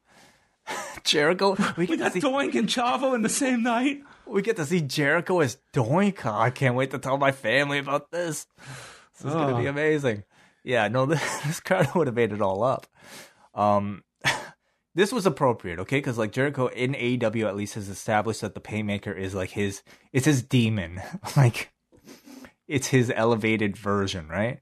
But I so I so wanted a Nick Gage promo. Maybe we'll get it over the next week of Nick Gage cutting a promo on the Painmaker. Oh, that's fantastic. Sure. He should do like somebody should pay for a cameo just to ask for his thoughts on the Painmaker. Please do, please do. but. I, I I have to say, like, I, I, I want know. a road to now with Nick Gage next week. I hope they do a road to. Nick Gage on BTE, like have him do the rounds, like everything. Stylistically though, I don't know if like Jericho has been able to separate the Painmaker from like, you know, a typical Chris Jericho match. Like what is that level of extra aggression? There's going to be blood. That's what this is going to mean. Blood, There's going to be blood next week. There has to be, yeah. It's a Nick Gage match. Uh, in addition, at in Charlotte, which uh, they've sold a lot of tickets for this show. This has been a show that's done very well for them. Uh, Santana and Ortiz against FTR, Christian Cage, Jungle Boy, and Luchasaurus against Private Party and Angelico. Jon Moxley or Lance Archer defending the U.S. title against Hikuleo. The elimination match. We're doing the t- the five on five elimination match, and the the names listed here. We had Omega, the Bucks, Gallows, and Anderson against Hangman Page, Evil Uno, Stu Grayson, Alex Reynolds, and John Silver is listed here, who has not wrestled since his injury back in March. Uh, plus, we're going to get Tony Khan making a major new live event announcement. All right. A major What does that live mean? event announcement.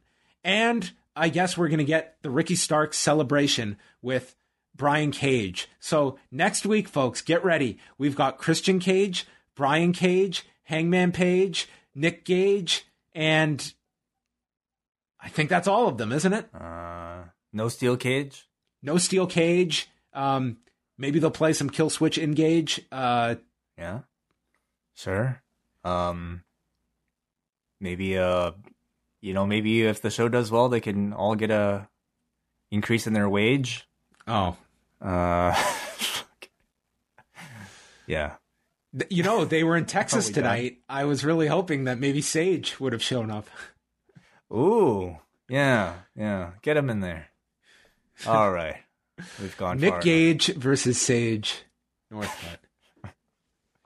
Uh, and then in two weeks uh, at Daily's Place, they announced uh, Miro defending the title, and we are going to get Cody Rhodes versus Malachi Black. And it's worth noting that they're going to be filming the Go Big Show, the second season, uh, in August. So Hmm. there is the potential this could be a write off for Cody, much like they did last year when he had to go film uh, after the Brodie Lee loss. So Hmm. Must uh, that that's a pretty big match for August fourth at Daily's Place uh, with with those two. And for for the second season, uh, they Snoop Dogg can't do it, so John Cena's filling in.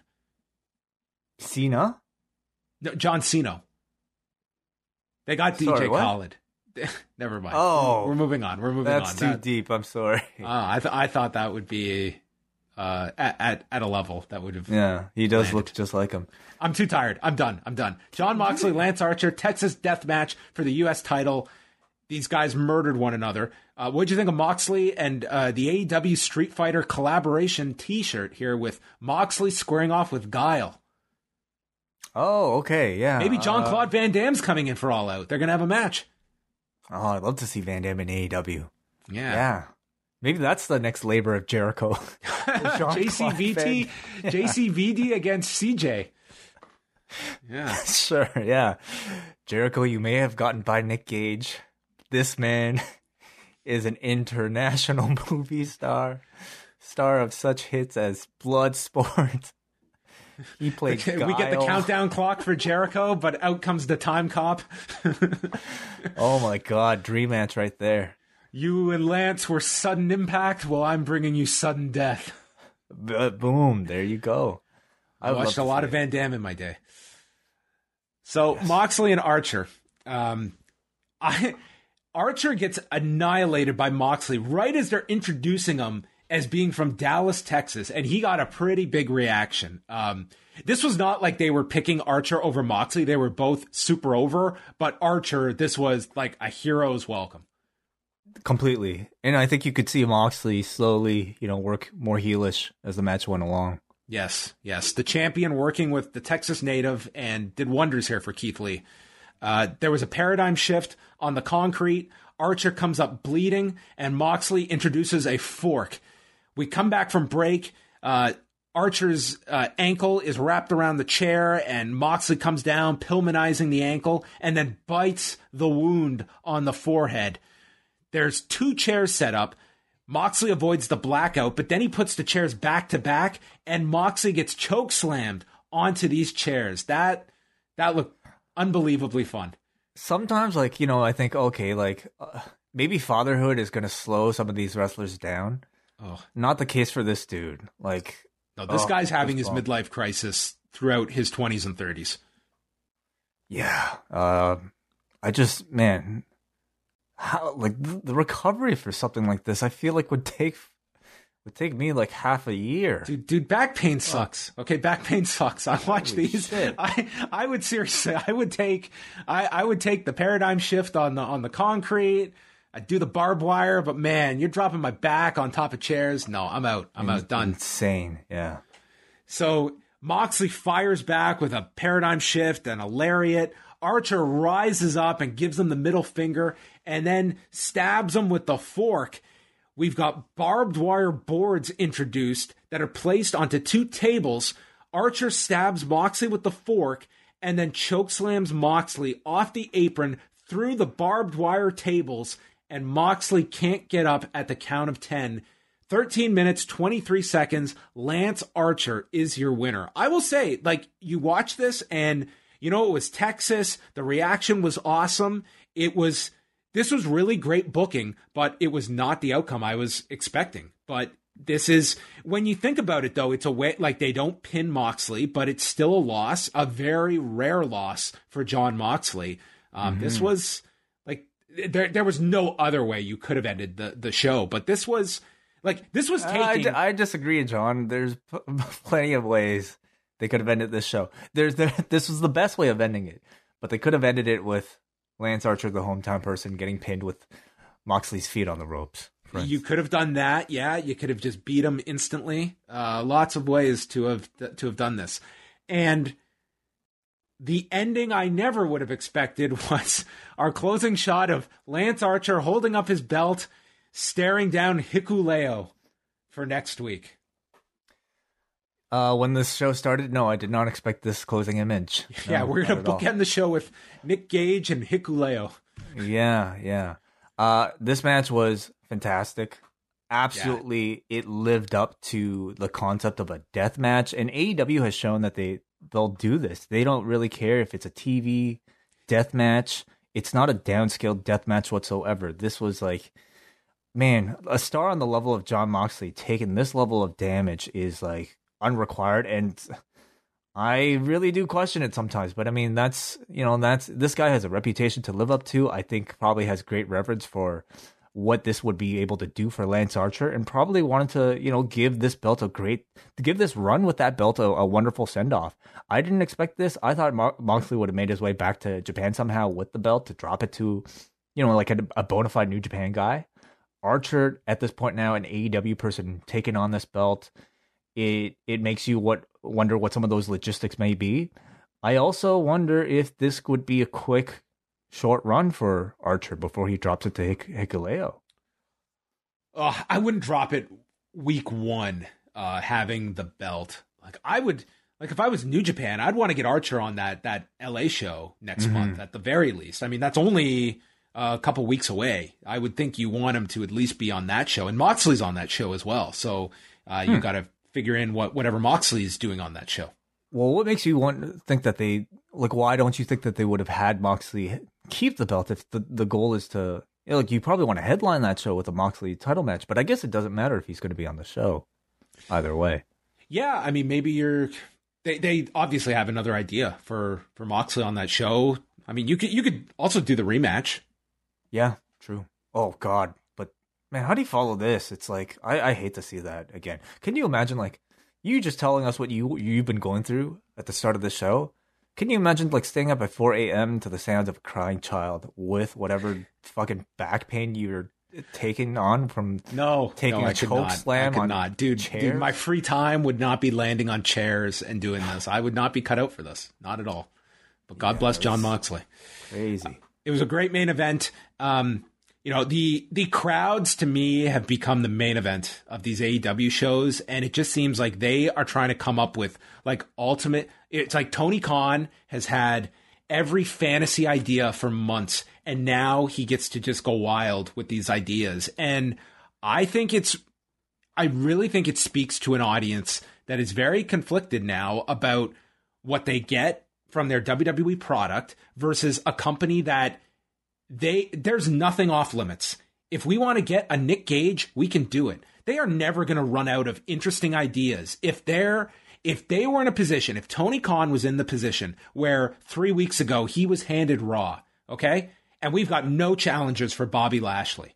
I promise you Tony Khan is coming up with something that would be out of the box that maybe isn't Bill Goldberg, but it just shows you like that's the creativity they're working with. It's to satisfy the fan that knows who a Nick Gage is. And it's probably a bigger audience than some give credit to, but it's like it's just fun to watch that they are not restricted by contracts, they're not restricted by promotions. If there's a great idea, they're going to move heaven and earth to make it happen. It's Have you finished Loki yet? Uh, just go ahead, Okay, make your analogy.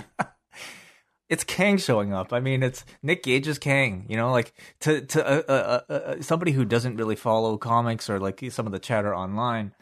I think seeing Kang is basically means nothing. It's like, oh, okay, like here's a guy that I don't know is supposed to be a big deal, but I don't know who he is. But the hardcores definitely seem to care, and I feel like they are like the the Marvel universe has has been as, as successful as it has because it's done a wonderful job of balancing its appeal across mainstream and diehard fans.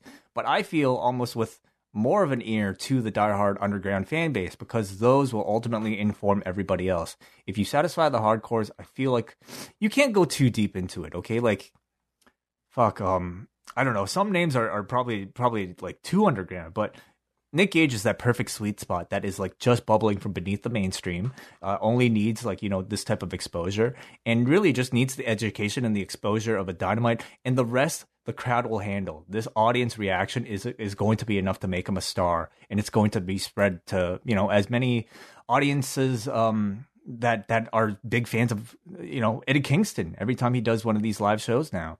Um, so it's it's a very satisfying watch if you are somebody who pays attention. But even if you're not, I feel like you can at least trust that new stars are going to be made and be, you know, uh, respected as such uh, on almost every edition. So yeah, this was uh it, it, it was a fun show to watch. A lot of you know interesting stuff to just set you up for next week. Like I I think there's going to be a lot of excitement for that Nick Gage involvement next week, and also like they that elimination match. Like as we talked about, like I. It's going to be interesting how they structure this show. Like, I think that should probably be last. It should go long, but how long is it really going to go when you have all this stuff announced on, on top of it? I I mean, we could do with I think at least half an hour. I feel like it's deserving of at least half an hour. I should. I think it should get like the last half hour of the show. Yeah, I really. I just. I don't want one of those elimination matches where we're just zipping through eliminations and it's every two minutes someone's out. I, I don't think we'll get that. I just hope it's paced because you got it. You, you might be doing as many as nine eliminations and you just don't want them to feel trivial and. Mm-hmm. It's it's a lot of big names that are gonna have to take pinfalls, presumably, mm-hmm. in that match. And I, it, it would also be interesting that I know the idea was thrown out of, okay, Kenny Omega just maybe he's on the apron and then it gets down to him and he throws Cutler in there. Mm-hmm.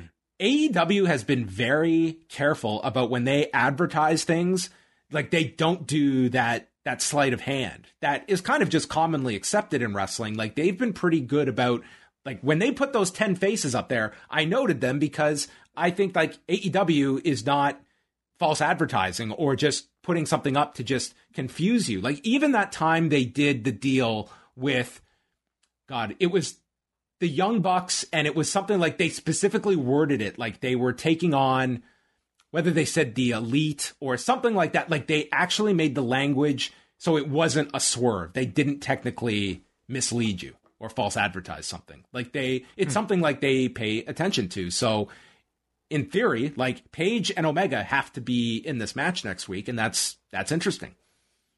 Yeah, I think they'll follow through. All right, let's go on over to the forum. Uh, tonight's show, on a scale of 1 to 10, generated a 7 out of 10 rating. Starting things off is Jesse, who writes The show was pretty good tonight. The main event was great. The women's match was disappointing. Neither Britt or Nyla seemed to be on the same wavelength and seemed to be off during the match. I love how AEW recognizes when something is not working and changes it. They noticed Vickie and Andrade were not working, so they decided to go with Chavo to represent him. I can see the Lucha Bros turning and joining forces with Andrade and being a unit, which would be cool. Nick Gage and Jericho next week should be great. We're all about to find out how far TNT will let AEW go when it comes to violence. So, if true, how do you see Daniel Bryan and CM Punk joining AEW, changing the foundation of pro wrestling? I compare this to Hall and Nash joining WCW and changing the wrestling landscape. I mean, we talked a lot about the Punk thing. Uh, there is a report out there about Daniel Bryan. Uh, I have not been able to confirm that report, so I think it's uh, you know have to wait on that one. But uh, to the other point, way I think just talking about the Gage and Jericho aspect of this question, it's fine when you go back to one of the first scrums that Tony Khan did after one of the pay per views. You know, he was asked about like the level of violence on on the pay per view match, and just stating like you're not going to see that kind of stuff on TNT. That has obviously changed greatly. Of you know, I, I would say like with Thunder Rosa and Britt Baker as an example. Like I don't think they have many restrictions when it comes to that aspect of things. And when you perform well, uh, you're going to have a lot more leniency with your network than you might have on week one when Dynamite was just establishing itself. So I I don't know if they have many restrictions when it comes to how far they can go. Yeah, I don't know either. I mean, I'm also it's also a really interesting match that they would book as a first match for Nick Gage because nobody thinks of Chris Jericho in terms of deathmatch wrestling. Um, and you know, for Jericho, I feel like he is also the type of performer that understands the type of uh, reputation that Nick Gage has, and probably wants to prove himself in Nick Gage's world to have a, a style of match that I think fans would be satisfied with, especially if it's the guy's fir- first match in AEW. So I could see there being like a decent level of violence and risk attached to it. Um, I, I, would imagine just just guessing that like I would not be stunned in the least that this this was Jericho's idea of of mm. bringing in Nick Gage. Like it seems like the kind of mm. idea he would have with a specific plan of what like what his thought process would would be. For the story, I mean Jericho going through a bloodbath with, you know, like this guy with this reputation um will probably help a lot, you know, for for the big story that they're telling overall. But uh, it'll be interesting because I don't know what Chris Jericho in a death match is going to look like are we going to get the podcast discussing the match after the fact with Jericho oh, and Nick Gage? If it's a big enough buzz attached to it, I mean, have has Nick Gage been on Talk Is Jericho? He's he's done interviews. I don't know if he's been on Talk Is Jericho. I don't that I would love to hear. Mm-hmm. Yeah. Uh, we got a Trent who says, I was live in the building both tonight and last week in Austin. I'm not sure how it came across on TV, but I felt like the crowd wasn't quite as great as last week. Still had some very high moments though, like Chavo's debut. The death, death match was one of the craziest things I've ever seen live. This product feels completely on fire, and I hope they can ride this wave all the way to All Out. It, the crowd came off very well. Um, mm-hmm. You know, it was a high bar last week. I would maybe put last week's ahead. I thought that was one of the best crowds we've heard in a long, long time. So I don't think, I mean, you're, but a pretty, pretty hot crowd tonight. That Chavo, I did not expect Chavo to get that level of reaction. Like that, you always get the the surprise is going to automatically generate a certain buzz, but it was fairly sustained too once he came out and was in the ring. Yeah, I mean they looked at him as like a legend, you know. Uh, next up here, we go to Dan. Another dynamite in the books, and I continue to be a very satisfied customer. It wasn't the most consistent episode, but I got lots for my two hours. Heck, I'd give this a thumbs up on the strength of Alex Abrahantes' fashion alone. Count me among the weird pocket of folks that only know Nick Gage by reputation. Full marks to AEW for knowing how to present the dude in a way that has me gagging to see my first Nick Gage match. Well, I hope you're not gagging. I'm jazzed for my first Hikuleo experience too. Picture in picture note, all commercials for the new Boss Baby movie are greatly improved by having Jon Moxley fork stab a guy's forehead in a portion of the screen. Yikes. That's that's pretty Maybe funny. they'll do that in theaters as well, just like have the movie play with like Jon Moxley. man mutilating a guy with a fork. Uh, John and Wai, will you be watching the opening ceremonies on Friday uh, for the Olympics? I guess they'll be like early on Friday, right?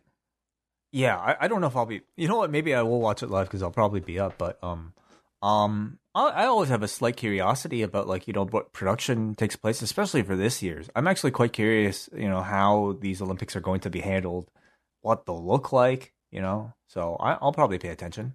Yeah, I was listening to like some interview about like the production of it and just ideas and stuff and like throwing out ideas of like do you want the fake crowd noise because there's an argument like in some events mm. the the drama of like you know all the guys lining up for the 100 meter dash it's like the yeah. quiet might actually add to it but you're also so accustomed to like at this this producer was noting the fact that even if it's a full arena it's a hush when everyone's lining up and the gun goes off, but then the roar comes as the race mm. progresses and you get the big climax at the uh, with the winner and and such. Like I, I'm interested in that stuff too. I I a very casual sampler of the Olympics, but the opening and closing ceremonies were never things I went out of my way to see. I would like seek out certain events and stuff like that, but I'm sure I'll see a little bit. I'm more curious this year, just given the the nature of things with like such a you know wide array of different sports to have to account for. I mean,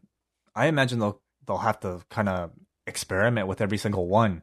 Go through some of the first few events for some of them, and then determine okay, this feels really awkward without audience noise. So let's uh, call up the Thunderdome and get some of those MP3 files here and uh, play them for at least the celebration or something. But and, that, and, you do have like three weeks as well. Like things can change. Like if they see something's not working, like you're gonna have to like the the broadcast rights for this are just like astronomical. It's like mm-hmm. the the television presentation is so. I mean, it's a huge reason why these games are happening. Mm-hmm. Uh, we go up next to Jomo, who says, "Shida watch, sixty three days since a Dynamite appearance. Riho watch, one hundred fifty four days since a Dynamite appearance."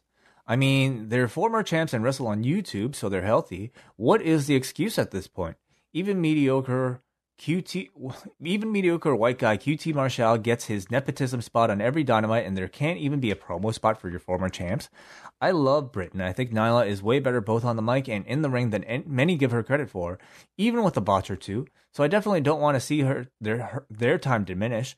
Maybe AEW can at least try to feature more women than Britt, her current opponent, and the seemingly MIA Jade Cargill. And how long can a guy tell us how good he is without doing anything or looking good? I hope they don't just have the Lucha Bros turn on PAC to have all the Latinos together because Death Triangle rules, and I don't know why Penta or Fenix would be slotted as lackeys for Andrade when I don't know any time he's looked on the Lucha Bros level other than the Gargano match. Anyway, I know Wednesdays are for fun, and AEW really is mega fun most of the time, so I'll leave with this wish I need spoken into existence.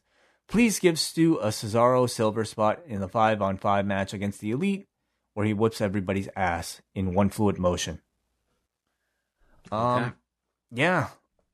You know, yeah, I I definitely kind of wonder you know, like to me, it's it's been one of the biggest criticisms of this women's division. Whoever has the belt might get some feature time. You know, it used to be in the past. Okay, maybe like the champion would get some time featured and Britt Baker because Britt Baker is a star. Now Britt Baker has the belt. So I'll say at least it feels like the belt is on the top star in the company.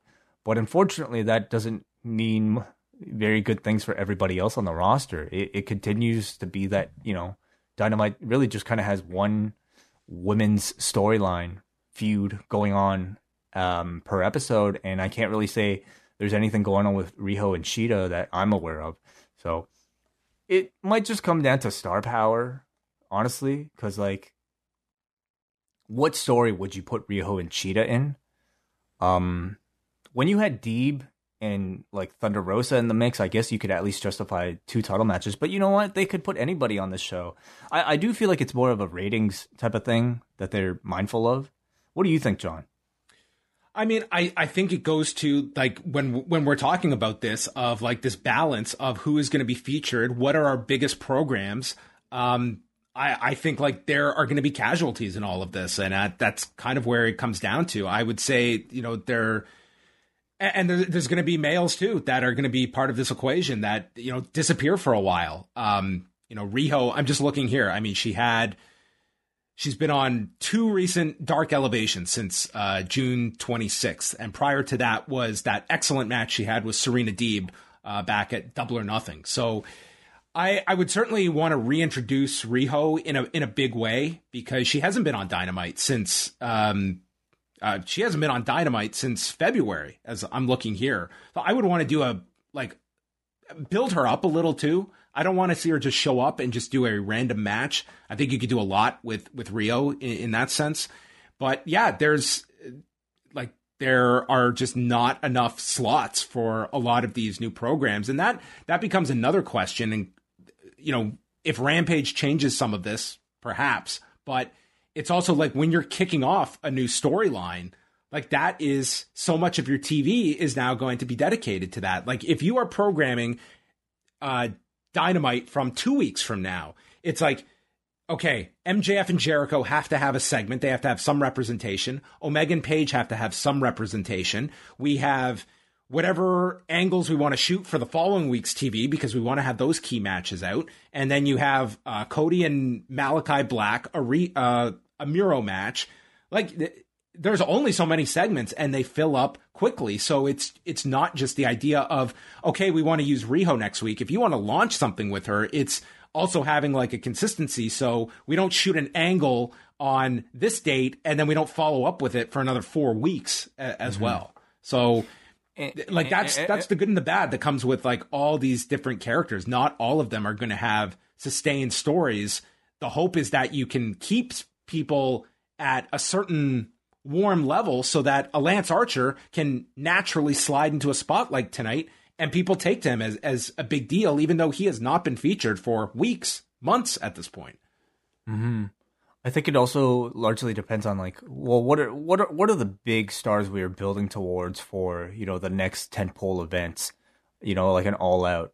And at this you point, need like, challenges for Britt. Like you, you do need to be building up a challenger, and yeah. and that's something they they have not done. Like you are largely starting from scratch, or bringing in someone like revisiting a Thunder Rosa, for instance, which is a rematch mm-hmm. they should go to at, at some point. But yeah, that's like I would want to be getting an idea of what what are we building up for Pittsburgh now. Get that I would say by next week, you sort of want to be teasing that because I don't think that should be just a one week buildup. I think Britt Baker needs to be in a major, major match um, for Pittsburgh. At least one of those TVs. Maybe, maybe it's the Rampage debut that she gets the big match.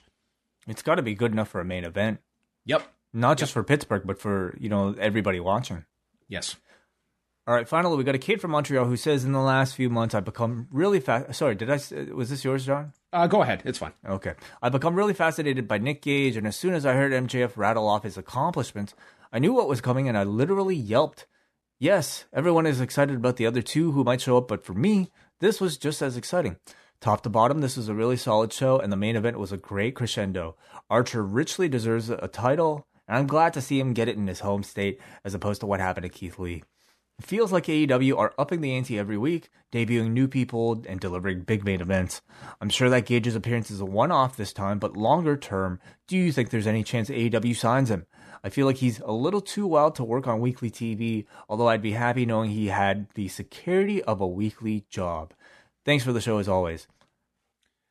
I think there's a really good uh, like I I think every single fan watching this like I I just can't imagine Tony Khan not expecting like Gage to have gotten this reaction. I don't think he would have been booked if if he didn't think it would correlate to the larger audience. And I think everyone knows that next week this guy's going to be among, if not the most over person on that show next week. So I, I can't imagine this being only a one off. He is in the same mold as an Eddie Kingston, as a, a, and the same as an Orange Cassidy. You know, two guys who are, I think, well, especially in the case of Orange Cassidy, I think somebody who thought everybody, who everybody thought was, or many people thought was really just kind of like an indie star, like an indie gimmick and look at the great job they've done of transitioning him to a competitive mainstream act. I have no doubt maybe it will require some tinkering, but I have no doubt they'll do the same with Nick Gage. They just have to let the guy speak. What do you think was the the turning point for Nick Gage that allowed for a reception like this tonight? Um, the Arquette thing was a big one. Mm-hmm. I mean, I think like the buzz coming off of his appearances with GCW and maybe GCW's rise, you know, WrestleMania weekend, there's like that's when I was exposed to him. Several of those shows might have been a spring break or like at least some of those shows in that weekend were just the aura around this guy when he walks out to that arena is unlike anything else that exists uh, in professional wrestling. Like the fans have a connection to him that is so incredibly unique um, that you don't get anywhere else. And when you hear the guy speak, uh, when his social media, uh, even his social media like moniker, just makes him such a unique, incredibly attractive character that's unlike anybody else. So for me, it's like it's been constantly building, but I, I do think the Arquette thing was probably a big turning point, and the Dark Side of the Ring probably cemented it for a lot of people. And you know what? Let's be honest, like it's we're still talking about a very small demographic. Next week, though, we'll really, I mean, it's going to be the biggest match of his life. It it's very possible that next week. I mean, granted, they it's going to be once the Olympics start. I think we'll get a sense of like what kind of competition are they going up against. It is going to be the Olympics on like tape delay for what's airing in prime time, but that could be a factor. But it is not crazy for for the idea that Nick Gage could be watched by over a million people next week. Like that's very that's a very real possibility for that Wow. match to have over a million people watching. That would be nuts. Well, I mean, nuts for him, just kind of like think. I mean, it's Chris Jericho, so absolutely, you're right. It should it should be right around a million, unless the Olympics are just doing insane numbers and hits everybody. Um, I'm just wondering, like from Dark Side of the Ring, like what what other figures could make their way to AEW uh, that AEW could work off of? Like they they've had some success now off of this franchise. Oh man, it's done a lot for Brian Pillman Jr. Of course. Um, Andrade's saying- new executive consultant Shari Tyree, the Ultimate Warrior's first wife. yeah, uh, that would be an out of nowhere select- selection for sure.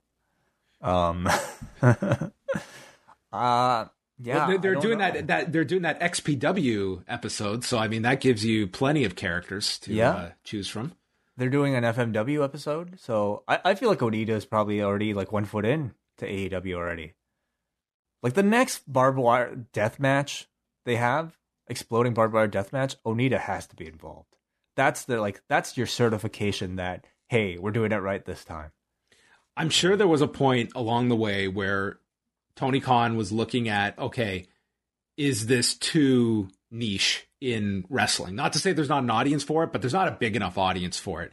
And I imagine that just seeing what has worked in just ridiculous levels has given him that confidence that okay, we can, we can go pretty deep here in with the, even within the wrestling audience and mm-hmm. we, we can make it work. If we got a great introduction, a great story, a great promo guy, like we can like I can be that much more adventurous with my ideas. That something that appeals to me, it will appeal to a larger audience. Whereas maybe at the beginning of this, it was like, okay, that would work to a GCW crowd. It's not going to work on national TV. I'm sure that he has crossed that bridge where there's more faith in th- those kinds of characters, like where you could put a, an Onita on a pay per view and it might mean something.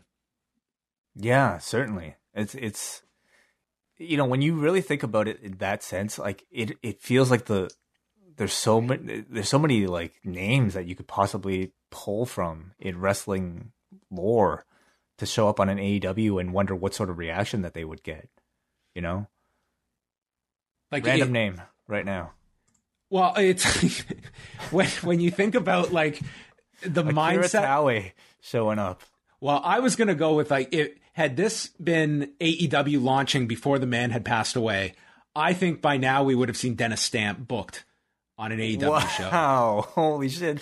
The fourth labor of Jericho Is Dennis Stamp? in a trampoline match. Yes, rest in peace, Dennis Stamp. Yeah, but totally Tom like Magee, like Tom I'm Magee would Tom Magee would get a huge reaction. Okay, like Yeah. like who's the best wrestler? Okay, like let me try to think. Okay, Kenny Omega versus Tom Magee would be a match.